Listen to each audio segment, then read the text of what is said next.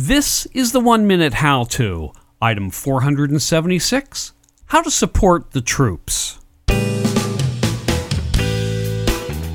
Hello, everyone. This is George, your host.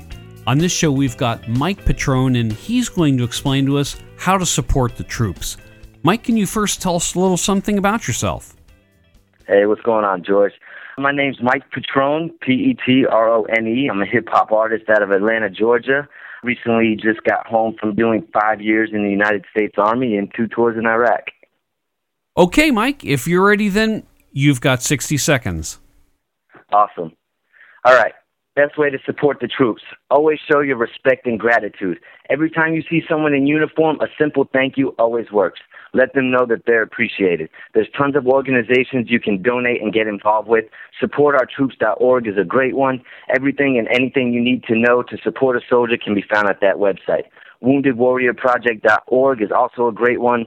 They specialize in donations for soldiers who have been wounded and need special care, clothes, or family support while their soldier is in treatment. Last but not least, SoldiersAngels.org.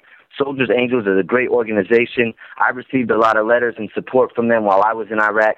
Get involved with Soldiers Angels, and they'll set you up with a soldier that's deployed overseas, and you can send him or her special letters and packages that shows them that even someone they've never met cares and appreciates their service.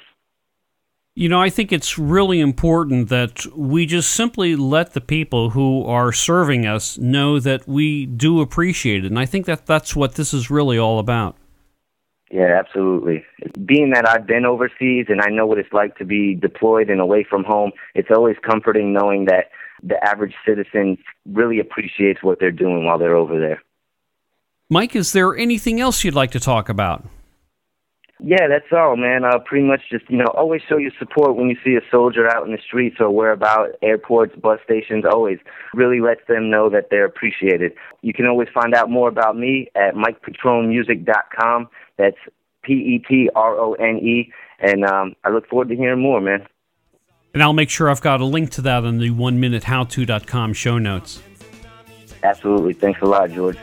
Mike, thanks so much for your service and for doing the how to.